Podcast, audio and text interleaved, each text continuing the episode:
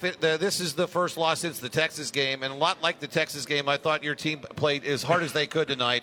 I know you're disappointed. To kind of take us through uh, your thoughts on it, and I know you want to praise them for playing as hard as they can. Well, first of all, a credit to Troy, Coach Sumrall. Uh, what a great football team they've got. You can see why they've won 11 games in a row. Um, our kids competed hard. It's as good a defensive performance I've ever seen think we gave up 50 yards rushing, maybe around 100 and something passing. I don't know. wasn't very many. We just couldn't do anything offensively. We moved the ball. I think we were three out of 11 on third down, three turnovers. You know, our defense bailed us out so many times tonight. We just couldn't, whether it was a drop, whether it was a great play by Troy, I just we couldn't get out of our own way, and uh, it was a really a battle between two heavyweights. Talking about Kevorian Barnes, he's only played about half the year, and uh, with Brendan in there, and, and he got in, you know, probably I guess game five or six when he had the injuries and what he's been to this team. He got the big run, had 132 yards rushing, and he's just a sophomore, so or a freshman. He'll be back for three more years. Uh, a good game from him tonight.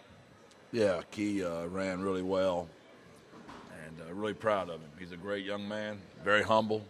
Uh, future's bright. We got a lot of great young players on the team it's just a dark night tonight.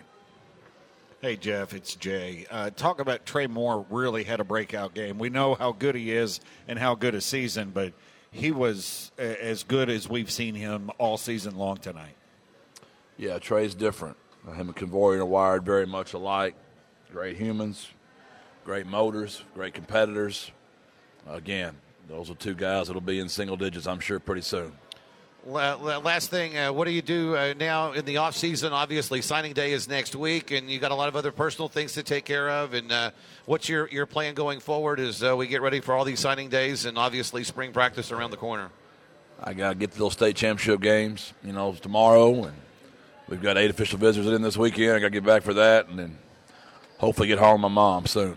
Yeah, uh, and, uh, and again, once again, condolences uh, to all of us uh, for that, and we'll, uh, we'll uh, rejoice when you get to see your mom. Thanks for joining us again, and Jay's got one more quick question. Hey, hey, Jeff, just want to let you know China Springs kicked a field goal on the last play of the game to beat Boerne 24-21.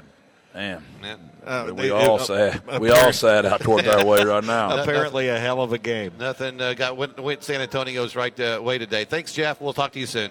Appreciate you guys. Proud, God bless. you, Coach. Birds up. All Thank right. you. Sorry, man. That's yeah, uh, yeah. Don't you, be. Don't be sorry. You guys are playing your tails off, and we'll uh, worry about the the next game next year. And those that want to jump off the bandwagon, don't because this game, this team's going to be great in the future. I tell them don't let the door, the door hit you in the fanny on the way out. Jay will have the stats next. This is Roadrunner football from Learfield.